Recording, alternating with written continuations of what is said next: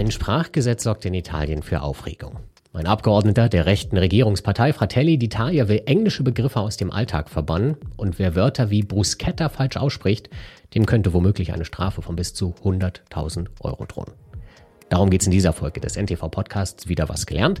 Sie können alle Folgen auf ntv.de und in der NTV-App hören oder bei RTL Plus Musik und auf allen anderen bekannten Podcast-Plattformen.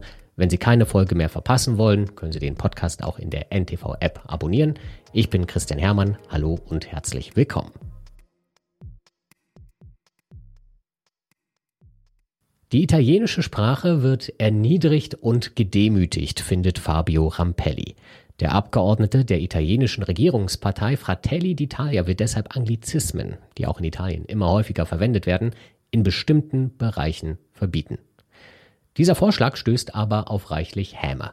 Auf YouTube werden Videos, in denen sich Ministerpräsidentin Giorgia Meloni selbst als Underdog bezeichnet und auch andere Parteikollegen von Rampelli englische Begriffe benutzen, hunderttausendfach geklickt. No, sono quello che gli inglesi definirebbero un underdog. Oggi esiste il vero smart working. È un nuovo personaggio, un influencer. Lei sa benissimo che sulla questione flat tax c'era Invito i deputati a sanificare le mani utilizzando gli appositi dispenser. Tutelare e difendere il made in Italy dalla- dall'Italian sounding. Aber worum geht es genau? Wie die italienische Zeitung La Repubblica berichtet, sollen alle Dokumente, die Firmen oder Schulen herausgeben, ausschließlich in italienischer Sprache verfasst werden. Auch Werbung wäre betroffen. CNN berichtet sogar, dass auch in Büros, in denen mehrheitlich ausländische Mitarbeiter arbeiten, Italienisch die Hauptsprache sein soll. Begriffe und Abkürzungen wie CEO oder Bachelor of Arts wären dann tabu. Stattdessen müsste das italienische Gegenstück verwendet werden und bei einem Verstoß wäre eine Geldstrafe von bis zu 100.000 Euro fällig. Wie das aussehen könnte, erklärt Nino Galetti, der Leiter des Auslandsbüros der Konrad-Adenauer-Stiftung in Rom. Und er hat da also äh, ein Beispiel gebracht, äh, nämlich Seifenspender heißt auf Italienisch dispensatore, das ist ein schön klingendes Wort. Äh, es wird aber immer häufiger, jetzt auch im Zusammenhang mit Corona, verwendet als Dispenser, also eine italienisch klingende Aussprache des englischen Wortes Dispenser. Und da sagt er, warum lasst uns doch weiter Dispensatore sagen. Ähm, hat einen schönen Klang, ist italienisch und jeder weiß, was damit gemeint ist. Man kann davon ausgehen, dass auch die italienische Opposition die italienische Sprache mag. Trotzdem ist sie gegen den Vorschlag von Fabio Rampelli und zwar gewaltig. Die Fünf-Sterne-Bewegung bezeichnet seinen Vorschlag als an Lächerlichkeit grenzend. Und die neue Chefin der Sozialdemokratin, Ellie Schlein, wirft der Regierung vor, jeden Tag eine neue Ungeheuerlichkeit aufzutischen. Und selbst die Accademia della Crusca, ein Institut, das sich der Pflege der italienischen Sprache verschrieben hat, sagt, ein Sprechverbot schieße über das Ziel hinaus.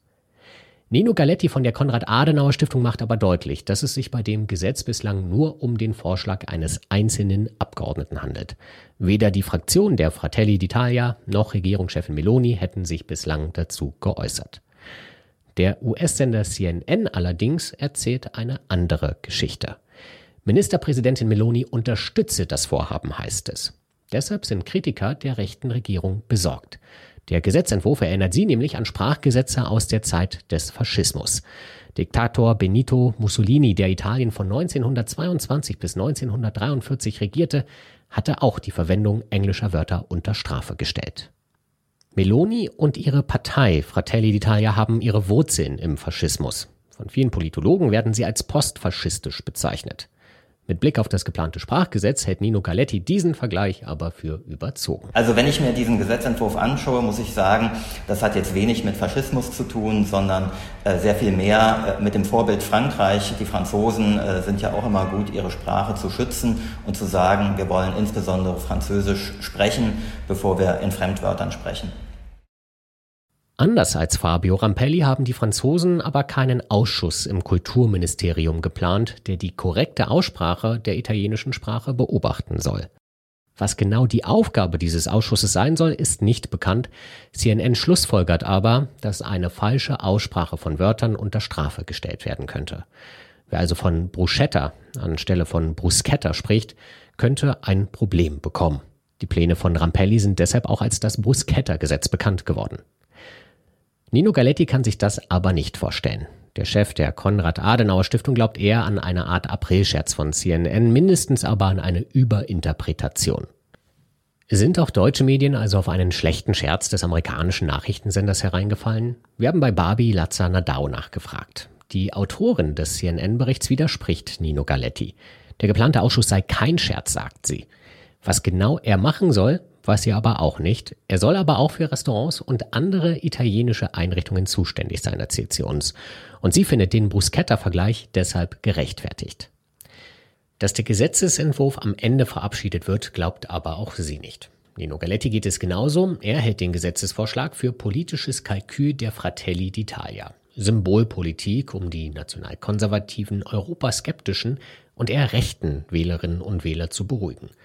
Denn seit die Partei vor sechs Monaten die Macht in Italien übernommen hat, fährt sie einen recht europafreundlichen Kurs. Aber es ist auch klar, dass ähm, die Partei und Giorgia Meloni ihrer Kernwählerschaft natürlich das ein oder andere Mal zeigen muss, also es hat ja was gebracht, dass ihr die Fratelli gewählt habt. Und das machen die interessanterweise in Bereichen, die nicht viel Geld kosten und wo man zwar eine Diskussion lostreten kann, die aber in aller Regel keine großen Konsequenzen hat. Äh, nehmen wir also diese Sprachdiskussion, ja, da regen sich ein paar Leute drüber auf, wir reden da jetzt auch drüber, aber in Wirklichkeit äh, ist es klar, das ist sehr unrealistisch, dass so ein Gesetz, Stichwort Bruschetta, äh, umgesetzt wird und, und äh, also durchexerziert wird.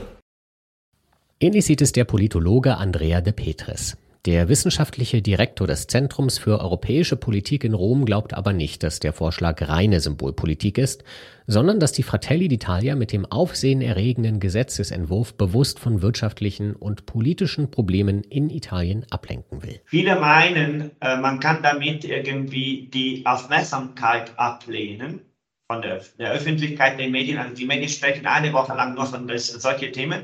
Und die echten Themen, die wirklich wichtig für Italien sind, werden ein bisschen auf Seite gelassen. Aber nicht nur das. Für Andrea de Petris verfolgt die Fratelli d'Italia mit dem Gesetzesvorhaben noch ein höheres Ziel.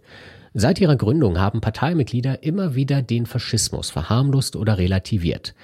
Jetzt als Regierungspartei bemüht sich die Partei um ein anschlussfähiges Image und inszeniert sich als Verteidiger der italienischen Identität, der echten italienischen Kultur und natürlich auch der italienischen Sprache. Und das hilft die Konstruktion von einer solchen Identität, die natürlich besser verkaufbar ist. wir sind nicht gegen die Europäische Union, sondern wir sind für Italien als Land und für nationale Identität. Und das kommt besser an, auch politisch. Obwohl, wo, die, wo genau die Grenze ist äh, zwischen nationalem Interesse und äh, ähm, sozusagen kritische Positionen gegenüber zum Beispiel europäischen Maßnahmen und europäischen Strategien, ist ja schwer zu sagen. Aber man kann so oder so äh, die Sache äh, vorstellen und äh, verkaufen. Dass man für die falsche Aussprache von Bruschetta belangt wird, muss aber aller Voraussicht nach niemand befürchten. Ein solches Gesetz wäre auch schwer umsetzbar, denn wer soll das im Alltag kontrollieren? Aber auch Nino Galetti fände es schön, wenn sich Italien-Touristen, insbesondere Deutsche, bei der Aussprache in Zukunft ein bisschen mehr Mühe geben. Italien ist des Deutschen liebstes Urlaubsland und äh, wenn man dahin fährt, dann äh, kann man natürlich auch die Aussprache des Italienischen äh, sich aneignen. So furchtbar schwer ist das nicht. Und äh, ich glaube, auch in Deutschland hat es sich rumgesprochen, dass die Bruschetta in Wirklichkeit Bruschetta heißt. Das war wieder was gelernt. Ich bin Christian Hermann. Tschüss und bis zum nächsten Mal.